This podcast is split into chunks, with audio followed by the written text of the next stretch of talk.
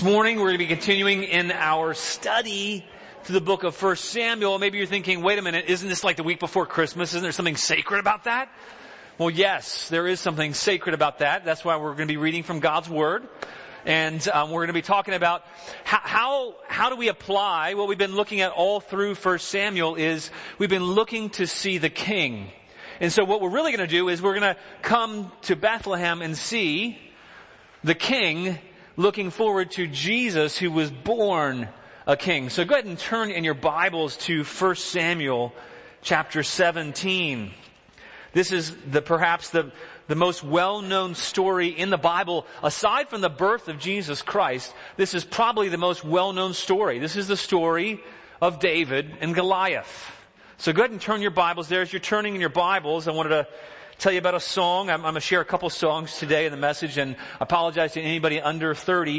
Um, I'm going to share some old guy songs, if that's okay with you. So, um, so in 1977, I know that was a long time ago when I was a little boy. I was a very little boy, let's say, and a song came out by the band Queen.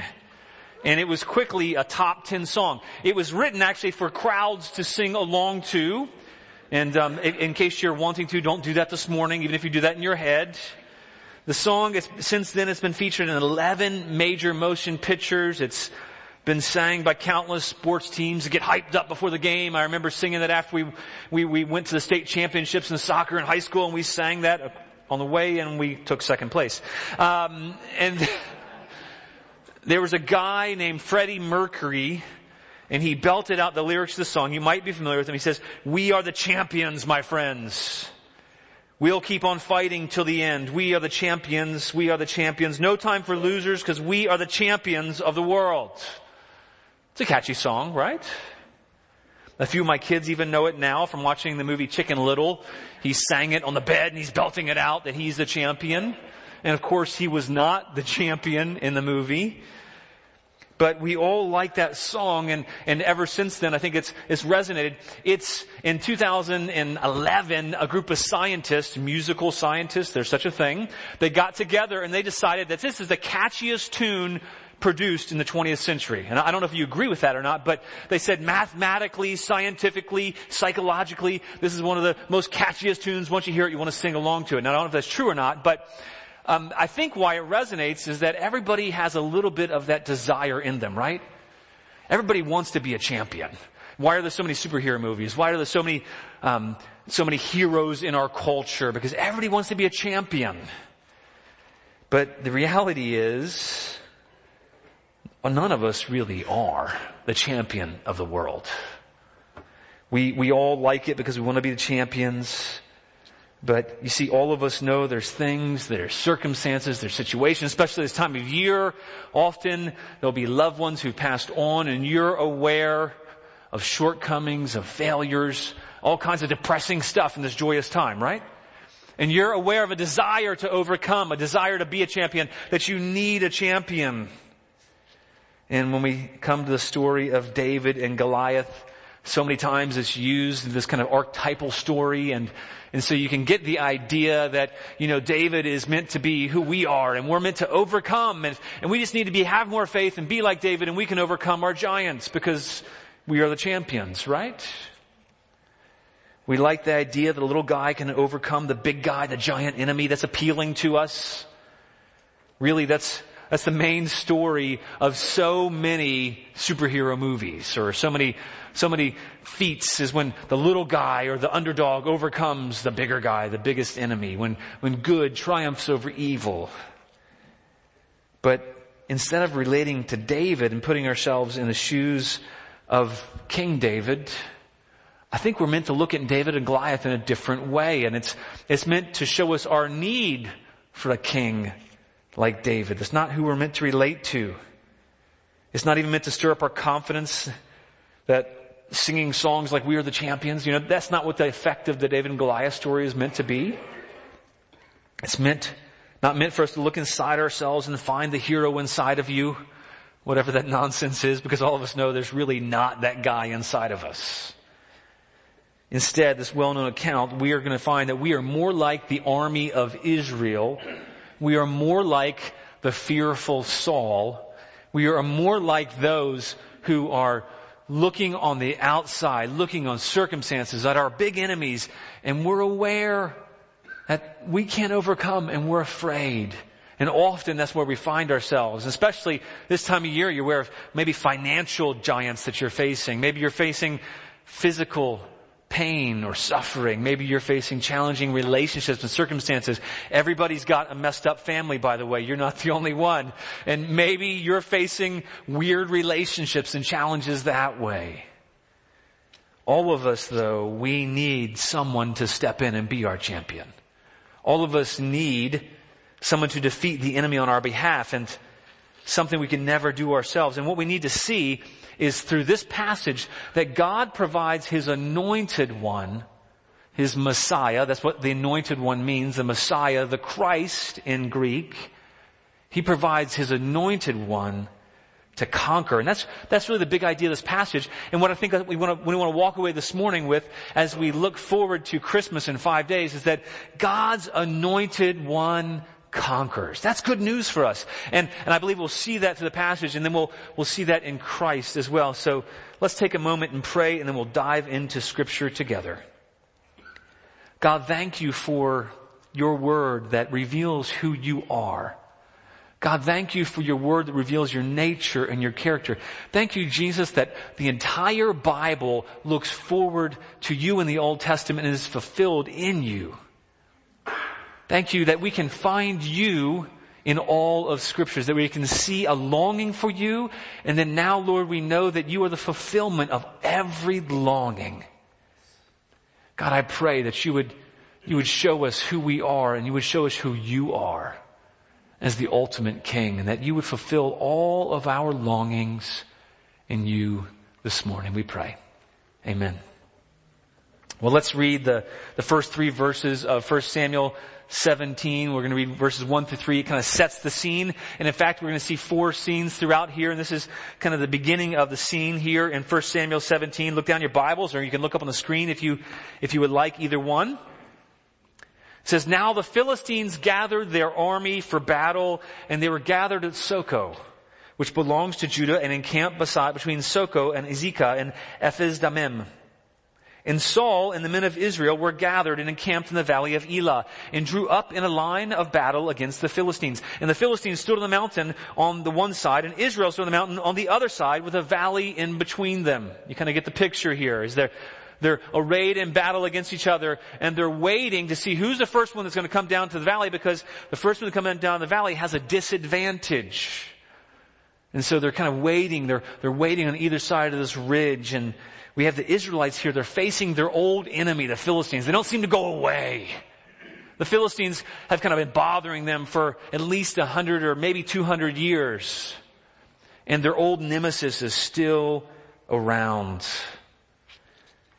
You would have thought when Saul, the king, the people's chosen king, when he was inaugurated, you had this great expectation and hope. Maybe our chosen king will deliver us. And yet we don't see Saul in, in that state at all. He's not delivering them. Saul didn't do away with their enemies. The Philistines are still around. And not only that, we're going to see the people's chosen king that we found out a few chapters earlier in Samuel. He said he was head and shoulders taller than everybody in Israel. So he was a really tall guy, right? So he's the most likely candidate to deliver them from a giant. He's the tallest guy. He's probably the biggest guy. And yet we don't see that here. We don't see the one they're trusting in delivering them. Let's read in verses 4 to 11 together. Look down your Bibles.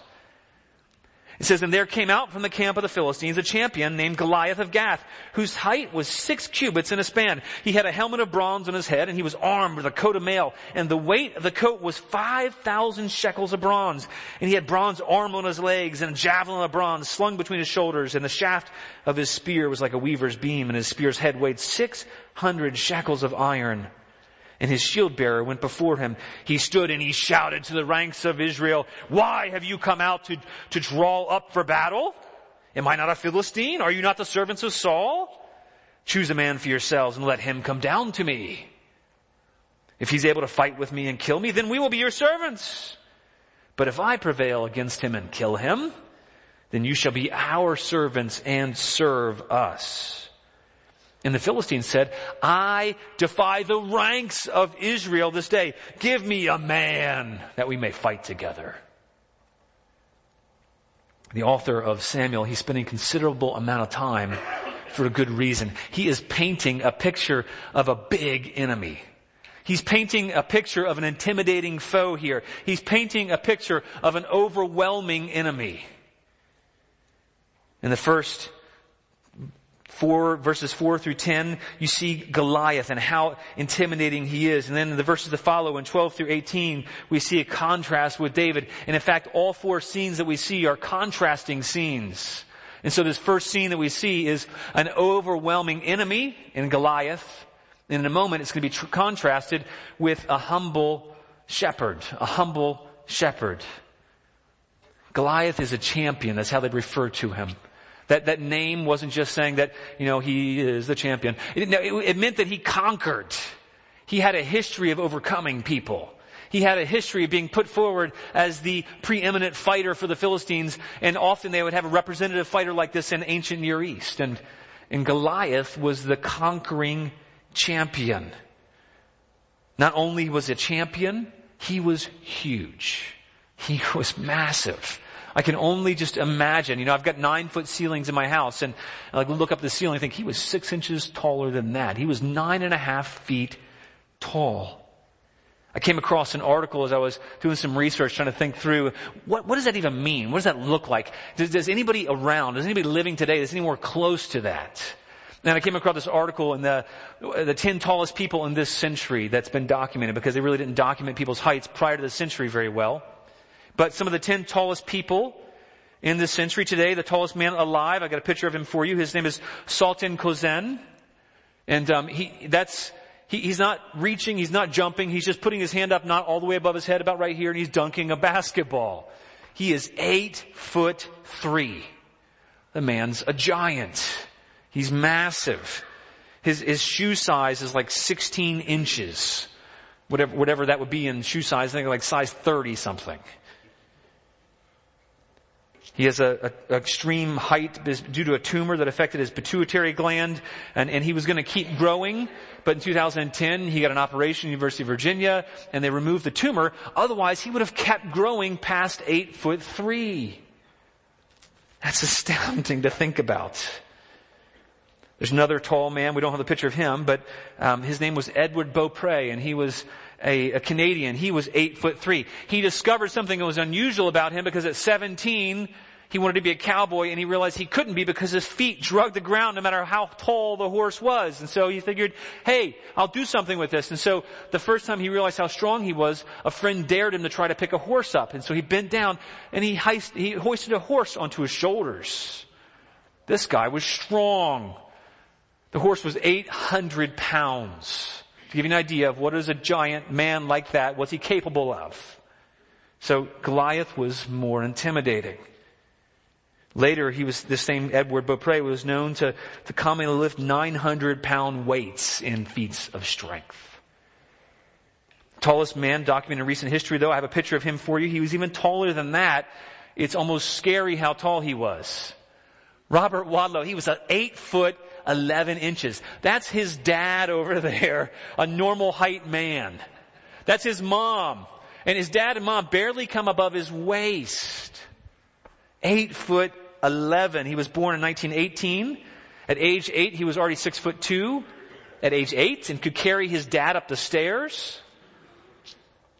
He reached a height of eight foot 11. He was actually still growing when he died of an infection. He had a brace fitted for his leg. He didn't realize it was digging into his ankle. It became septic and he died. But he was still growing from 8 foot 11 on. So is it, is it really that far fetched to think, okay, seven more inches? That's a possibility. But if you go back to the picture for a second, just look at how massive 8 foot 11 looks. And imagine being that guy armed with only a sling looking up at the guy beside you. Now this guy was pretty kind in, in real life, but Goliath was not. He wore a coat of mail that weighed 5,000 shekels of bronze. What does that mean? It's a 126 pound coat of mail. That's, that's more than all of my kids weigh, I think. Not combined, but The tip of his spear weighed about 15 pounds. It's like a, a kettlebell. And yet he can just throw a 15 pound spear at the end. He carries this huge javelin slung between his shoulders. He's got gleaming bronze armor. He is an overwhelming enemy. And he was mean. He mocked them. He, he called them names. And he says, if you have a man, have him come down here. What he meant was, there's no men. There's no men here. He was godless. And, and he says he defied the ranks of the army of Israel. He was huge. He was intimidating. And, and the reason I think we can relate to an account like this is because we sometimes feel like we are facing a giant that overwhelming. We can face trials and circumstances, pain, suffering, physical, relation, relational suffering. And, and the reader of 1 Samuel, though, as he's reading through this, would have been aware that in chapter 16, God had corrected Samuel and said, hey, don't look on the outside for Eliab, who was a little bit tall, not like this guy. Don't look on the outside. Instead, know that I see what's truly on the heart. What God was saying is, he's greater than man. Don't bother looking on the externals. God doesn't, isn't fazed by that. And so, the reader has that in mind. But then, you can see that the people don't respond that way. They don't, they don't respond as if God is bigger than this overwhelming enemy. They are aware of his size and they are intimidated. And it goes on and on for like 40 days. No one, no one's going to confront him. Everyone's shaking their boots. And then we see a contrast with this intimidating, overwhelming enemy. And you know, how are we supposed to react seeing this overwhelming enemy? How, what, how are we meant to to see our circumstances? How are we meant to see the giants that we have? Well, before we get to that, we're going to see that the other contrast was not just an overwhelming enemy, but we see a humble shepherd in contrast. And so look down your Bibles, verses 12 through 20. It says, Now David was the son of an Ephrathite of Bethlehem in Judah named Jesse, who had eight sons. And in the days of Saul, the man was already old and advanced in years. And the three oldest sons of Jesse had followed Saul to the battle. Now the name of his three sons who went to the battle were Eliab, the firstborn, and next to him Abinadab, and the third Shema. And David was the youngest. The three eldest followed Saul, but David went back and forth from Saul to feed his father's sheep at Bethlehem. For forty days the Philistines came forward and took his stand morning and evening. And Jesse said to David his son, take for your brothers an ephah of this parched grain and ten loaves and carry them quickly to the camp for your brothers. Also take these ten cheeses to Saul and they and all the men of Israel. Oh, sorry, sorry. Take these ten cheeses to the commander of their thousand, see if your brothers are well, and bring some token from them. Now Saul and they and all the men of Israel were in the valley of Elah, fighting with the Philistines. And David rose early in the morning and left the sheep with a keeper, and took the provisions and went, as Jesse had commanded him. And he came to the encampment as the hosts were going out to the battle line, shouting the war cry. Now their, their war cry was kind of false bravado, right? Because 40 days this has been going on. And so the Philistines come out to the top of their ridge, and the Israelites come out to the top of the ridge, and they all shout war cries. But then Goliath comes down and says, okay, show me what you got. And they all kind of just turn around and like, forget about it. You know, no thanks, we're good. And they come back the next day and do the same thing for 40 days. That's a pretty terrible situation. This is the mighty army of Israel? Is this the army of the living God? Well, we see here a picture of, of, of, humility in David in the midst of this. You see, it talks about David being the youngest of eight sons. He was youngest. The word there could also mean smallest. And I'm sure David, he wants to fight. He seems like he has some spunk, but yet he's being obedient to his father. He's going back and forth. He's serving his brothers, being obedient to his father. He's humbling himself. Um, he, he's not well respected in this picture here by his brothers or his father. He's not treated as if he'd been anointed. And if you've been following along with us in Samuel, last week we found out in 1 Samuel 16 that, that David was actually already anointed to be king. And he did that, was, it was done in front of his brothers and his father. So his brothers and his father should have been treating him differently, not like a little scum shepherd that's supposed to do, be an errand boy. And yet that's not how he's treated. He's treated like just the youngest, just an errand boy. He doesn't seem to have any kind of title or position. Nobody's acknowledging or acting like David was been anointed king already. His dad's not giving him preferential treatment here. No, this is actually He, David's getting the, the servant's kind of job. But yet we don't see him complaining. He's obediently and faithfully doing what his father told him. And he gets up early. He makes arrangements for somebody to watch the sheep to make sure the, the sheep are well taken care of. And then he goes and takes provisions like he was commanded. And there's this contrast between an experienced, proven enemy and a humble shepherd carrying out his father's will. And so then the next scene we see, this, this next contrast, the second contrast we're going to see, is not just an overwhelming enemy and the humble shepherd, but we're, we're going to see fearful soldiers and an offended boy. Fearful soldiers and an offended boy. Look back in verse 11, if you will. It says, when, when Saul and all Israel heard these words of the Philistine, they were what? It says they were dismayed. They were greatly afraid. It's piling on words. They were dismayed and they were greatly afraid the current king, Saul, the guy who, you know, he was everybody's stud, right? He was the head and shoulders about everybody else. And, and he and all the army are greatly afraid. It seems though they've forgotten the message and they are looking on what they see. You, you ever, you ever relate to that? I, I do. Sometimes in life, there'll be challenges or problems or relational difficulties or circumstances or health issues that you will face and you are more aware, and I am more aware of what I'm facing. Instead of seeing the God who is above all of that. All they can hear is his taunting. They aren't aware of God. They seem to have forgotten that God, you remember earlier in Samuel, the ark of God, just the ark of God went through the camp of the Philistines and five cities were overthrown as God's presence went through without them. They seem to have forgotten that. They seem to have forgotten earlier chapters when God just thundered in the camp and routed the enemies. They seem to have forgotten who God is because they were looking on what they saw. They were cowering in fear. And I, I can relate. I can, I can be too aware of what I see as the bigness that I'm facing. The challenges, the against all odds that I'm, I'm facing. And I can be more aware of situations and circumstances. They can feel like this overwhelming giant. And I'm less aware in times like that than, than I am aware of God.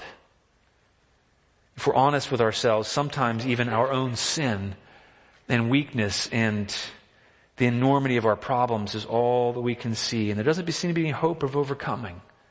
Maybe, maybe this morning when we sang that song, Hallelujah, hope has come maybe you weren't really feeling that way. You know, you, you want hope to be here. You, you believe kind of that Jesus is hope, but you, you're aware that you don't feel that right now. So, how does David respond? How does David respond? This boy, David, he's offended. He's actually not fearful, he's offended. He hears this battle cry. He sees the army lining up and he runs to go see them. He doesn't run from danger. He runs towards the ranks. What's going to go on? Maybe our army is going to confront them. And then he hears this taunting. Goliath comes out. He hears this taunting and nobody does anything about it. And he's like, what's up with that? He doesn't really say that word, but he kind of is saying that. Look down your Bibles. We'll skip down to verse 23. It says, as David talked with them, behold, the champion, the Philistine of Gath, Goliath by name, came up out of the rank of the Philistines and spoke the same words as before, these blasphemous words. And David heard him. The anointed one heard him. And all the men of Israel, when they saw the man, fled from him and were much afraid. And the men of Israel said, have you seen this man who's come up? What are they doing? They're looking on the externals. Surely he has come up to defy Israel as if Israel can be defied. He says, and the king will enrich the man who kills him with great riches and will give him his daughter and make his father's house free in Israel. And David said to the men who stood by him, and, and hear this, this kind of incredulous voice that David has. That's the, that's the tone here. What shall be done for the man who kills this Philistine, takes away the reproach from Israel? For who is this uncircumcised Philistine? Who is this guy? Who does this guy think he is? That he should defy the armies of the living God. We're not just anybody, he's saying. We're not, We're the armies of the living God. We have a God who's alive. They've got a dead God, Dagon. He was proved to be dead. Don't you remember when the Ark of the Covenant went through, Dagon fell flat on his face and his head and his hands were broken off?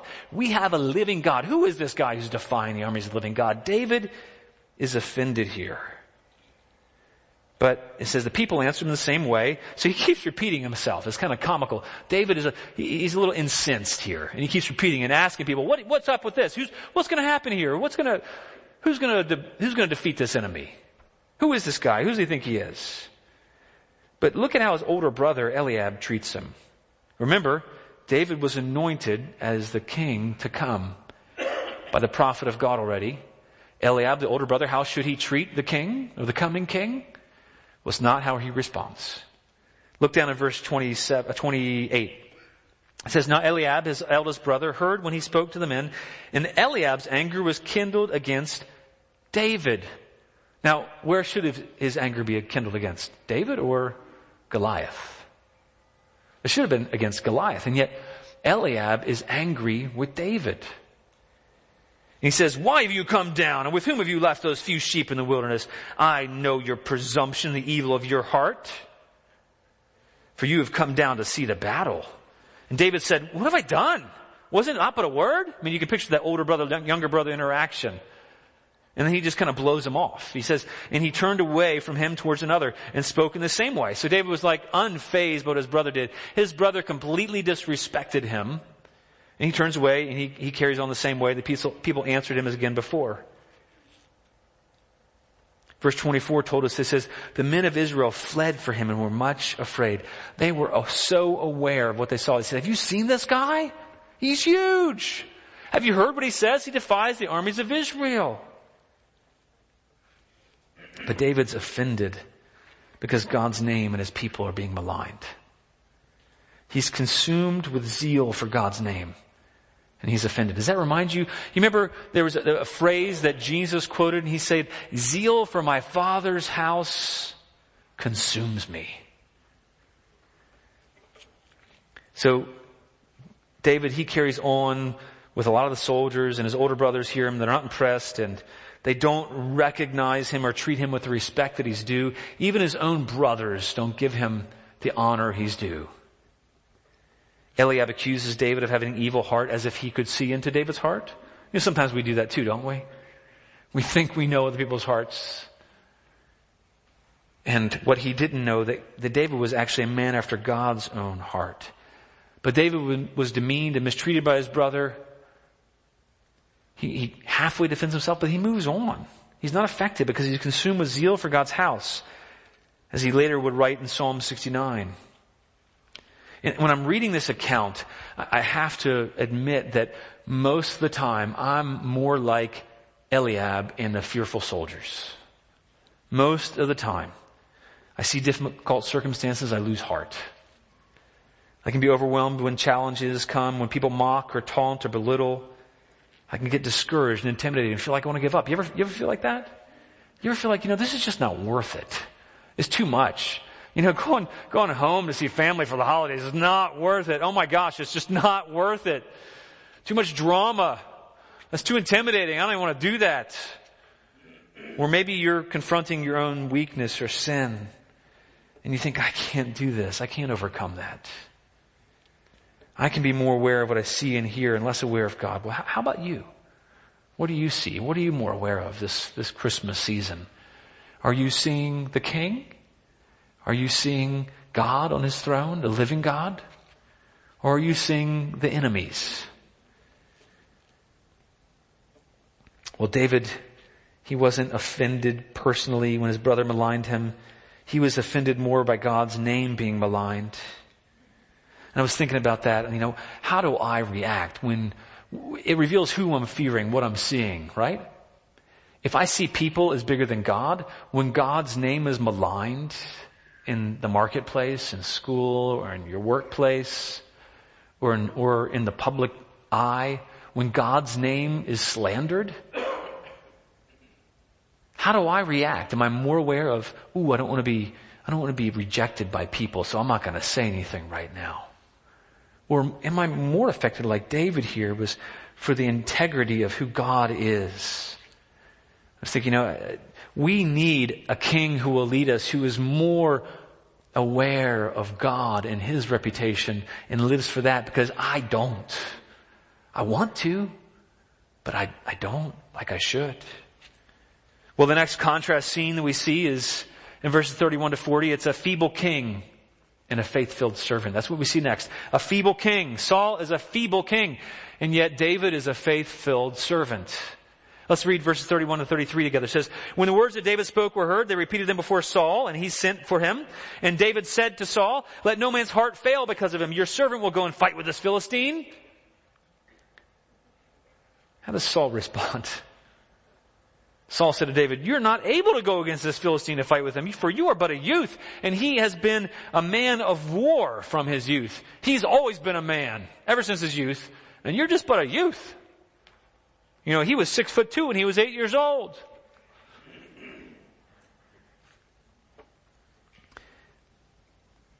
David hears, Saul hears David's words and, and David tells Saul, let no man's heart fail because of him. Why? He says, Your servant will go and fight the Philistine.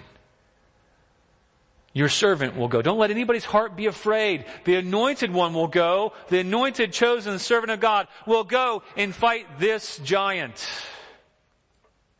That's why there should have been no cause for fear. If they really got and knew who David was, the anointed king, they would have had more confidence in him. Saul didn't. He's still looking the outside and he's a feeble example of a king. He's not a deliverer. The king was meant to be the deliverer of Israel. He was meant to rescue the people from their enemies, to set them free from slavery, from bondage, from the tyranny of the Philistines. And he's done none of that. And he tells David, you're just a youth, you can't do it. In fact, he's already let Goliath go on for 40 days doing nothing. He should have been embarrassed. What a feeble excuse for a king. He's not able to defeat the enemy of God's people. And I'm guessing the people kind of like, what, what's up with Saul? Isn't he supposed to be the king? The king was supposed to be the one who led God's people in the battle, not kind of coward. So he lets Goliath go on embarrassing God's people, maligning God's name. He doesn't do a thing. He actually can't help them. Their chosen king can't help. You know, that, that's meant to be a picture of how we choose kings, really. We choose things to rule us, to be ruled by. Those, they're, they're, called idols, things we look to to give us deliverance. And anything else that we look to to give us deliverance other than God's anointed chosen king, it never will deliver. It never will hope, help. Even though that thing we look to might look impressive, we might think it's impressive, but that thing won't deliver. That person won't deliver. Maybe that's family. Maybe that's a relationship.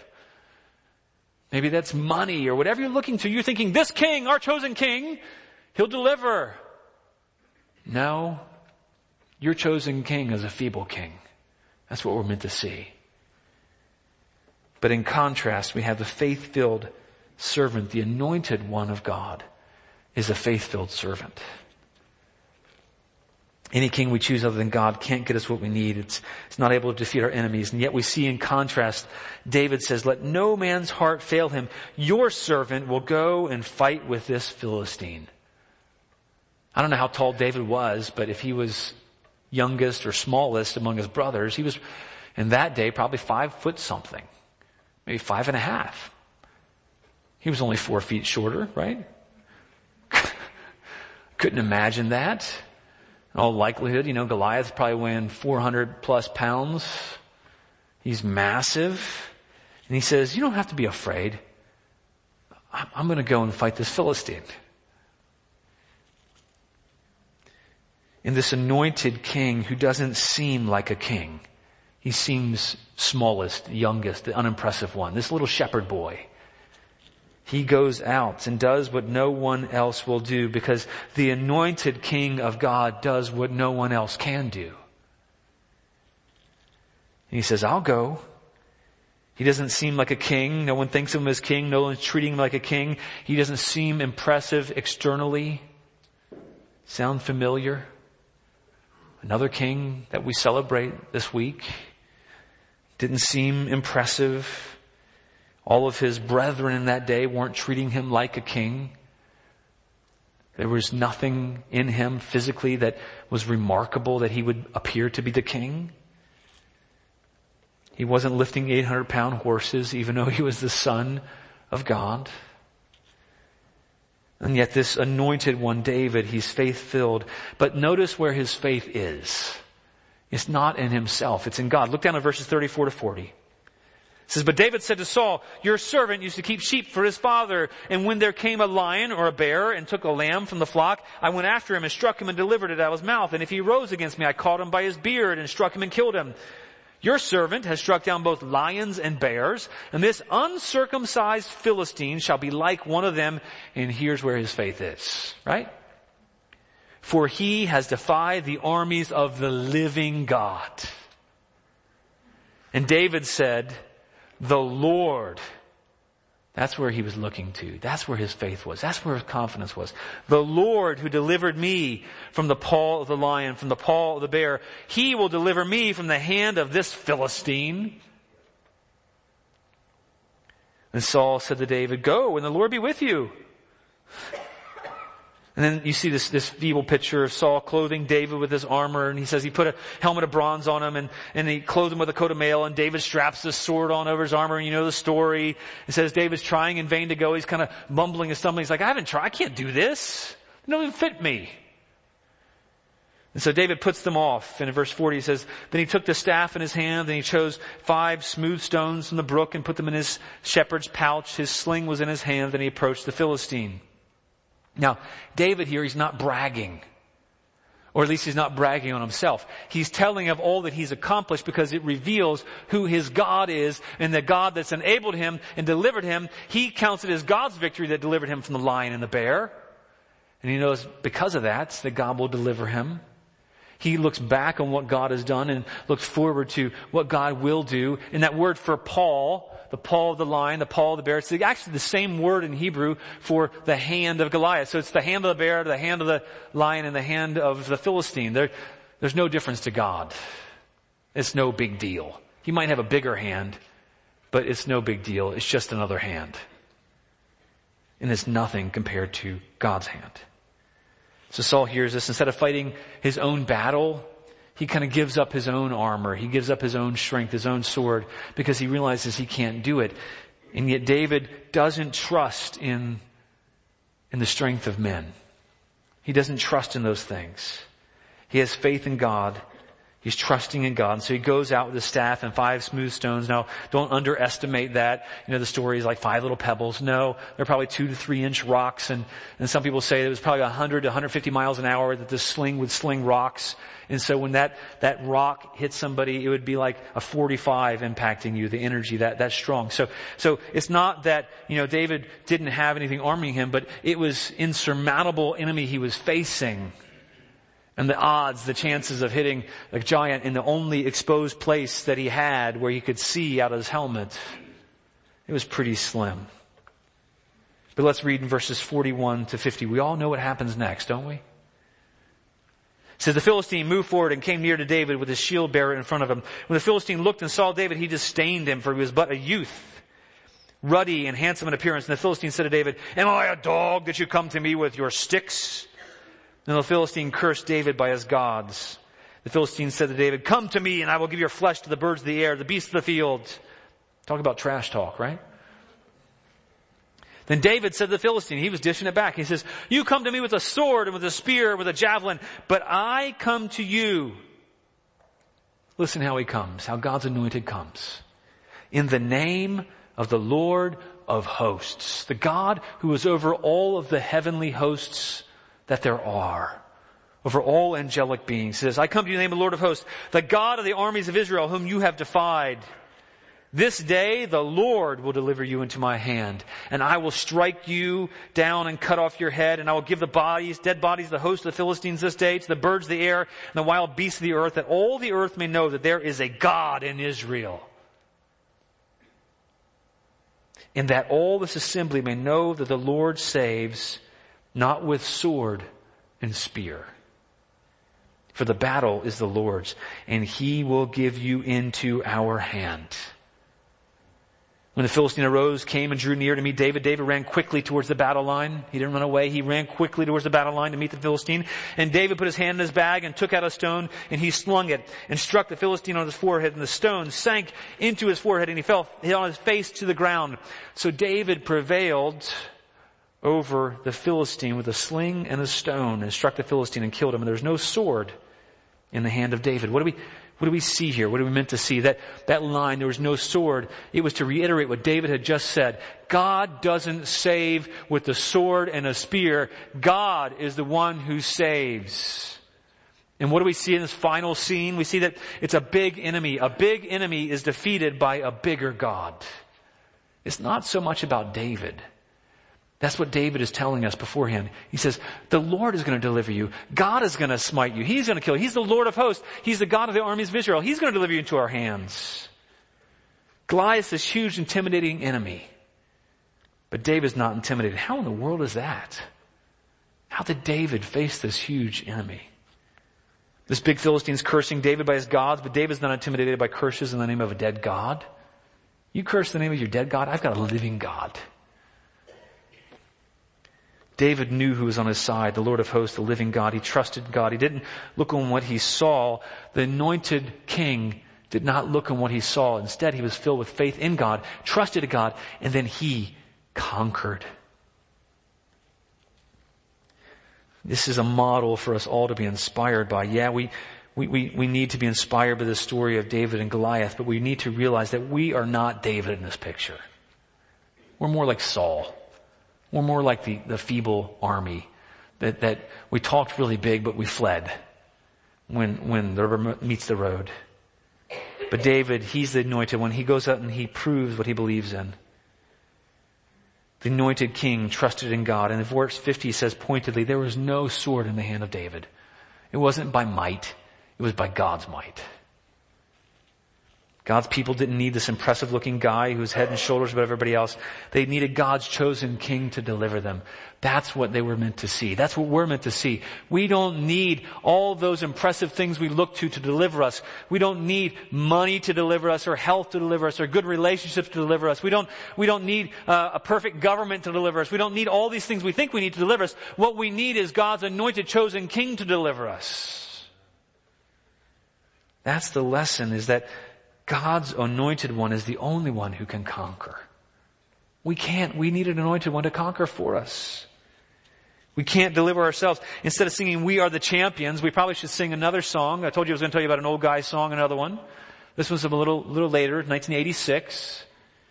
This is a song by a lady named Bonnie Tyler. And she said, I'm holding out for a hero. And if I put that song in your head, I'm really sorry. It's not a great song. I need a hero. Um, he's got to be strong and he's got to be fast and he's got to be fresh from the fight. You know, he's got to be sure. He's got to be soon. He's got to be larger than life. I need a hero. That's really where I can identify more with. I, I need a hero. I, I need someone bigger than me. I got to be. I have to have someone who will be fresh from the fight, who can fight my battles, who's got to be sure and it's got to be soon. I need a hero. Don't you feel like that at times?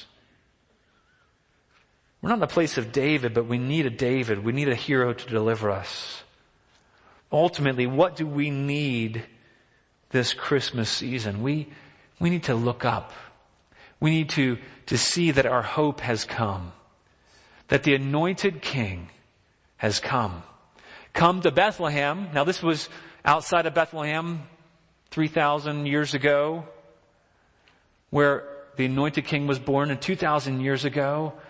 Jesus, the greater son of David. And, in scripture, whenever call somebody a son, it's somebody who's like the person they're being called a son of. Jesus told the Pharisees they were sons of the devil. It didn't mean they were actually descended from the devil, but they were like that. Now, Jesus was his, his father was descended from the line of David, and he was a, a king like David, but better. He perfectly fulfilled our greatest need for a hero.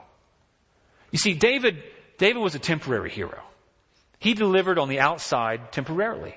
And he did a good job. And it said that in the days of David, there, there was no, we're going to find out later on in Samuel that, that he brought peace. Actually, second Samuel will find that out. He, he brought peace and, in the end of his reign, there was peace in his reign. So he, he transitioned the reign over to Solomon. You think the promise that God made of a forever king on David's throne, maybe that'll be Solomon. But yet, one more son, David's grandson later, Rehoboam, he fails. The kingdom is split in two. And then eventually there's just this stump that remains of a kingdom. There's no real king. By the time of Jesus, there was only a stump. There was a remnant of, of Jesse's family, but none of them were sitting on the throne. And yet from that stump of Jesse, as Micah prophesied, God brought a shoot that, that is the salvation, that is our anointed king. The Gospels tell us of who Jesus is. Jesus is the Son of God. He was the ultimate humble shepherd. He humbled himself. His brothers didn't recognize who he was. No one gave him his props.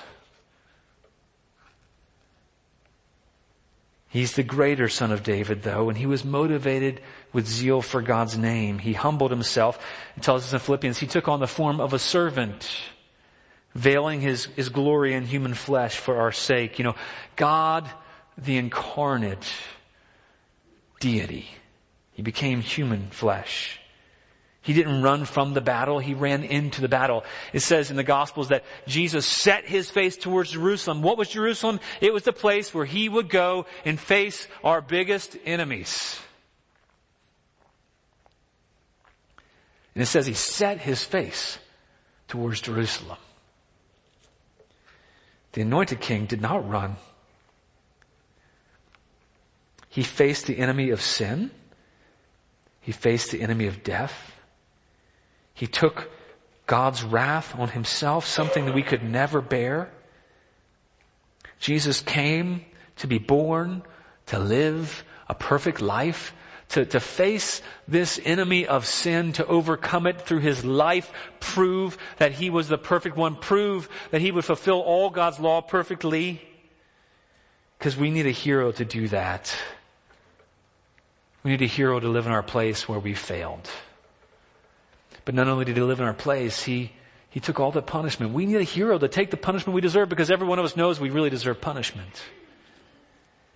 And this anointed king was a humble king who took the punishment we deserved. He fulfilled the covenant and was faithful in all that he did. Uh, in Psalm 2, verse 1 to 12, the last scripture I'm going to share with you, David is actually prophesying of his future son, not knowing of it, but, but listen to who, what he says about this future son. Psalm 2, David is, he's angry by the nations raging and the people plotting in vain. He says, the kings of the earth set themselves and the rulers take counsel together against the Lord and against his anointed, saying, let us burst their bonds apart and cast their, away their cords from us. He says, he who sits in heaven laughs. The Lord holds them in derision then he will speak to them in his wrath and terrify them in his fury, saying, As for me, I have set my king on Zion, my holy hill, and I will tell of the decree. The Lord said to me, this is David speaking, You are my son. Today I have begotten you. The Lord said to me, You are my son. Today I have begotten you. Ask of me, and I will make the nations your heritage, and the ends of the earth your possession. You shall break them with a rod of iron, and dash them in pieces like a potter's vessel. Now therefore, O kings, be wise, be warned, O rulers of the earth. Serve the Lord with fear, and rejoice in trembling. Kiss the Son, lest he be angry, and you perish in the way, for his wrath is quickly kindled. Blessed are all who take refuge in him. David is clearly not speaking of himself. He's speaking of the king to come, the king who now has come and who will return again. The story of David isn't about a little shepherd boy who just believed and overcame, and if you just believe, you can overcome too. It's a story of God's anointed one who conquers. It's a story of a people who need a conqueror. The story of a people who need a hero. And, and it's the story really of the greatest enemy. It's, it's, not the external enemy. What was the greatest enemy that the, the army faced? It, it wasn't Goliath, actually. It was their own hearts. Their own lack of vision. They couldn't see God. They, they feared. They doubted. They faced unbelief. That was actually the larger enemy that they were facing. Our problem is not on the outside. Our problem, the biggest problem we face, it's in our hearts. And we need somebody to come and conquer our hearts. We need somebody to come and conquer our sins, our doubts, our fears, our unbelief, don't we? I struggled with that last night. We need a better hope than just temporary deliverance from a giant. What you need most Christmas is not deliverance from what you're seeing, from your circumstances, relationships, problems. You need deliverance from your greatest problems.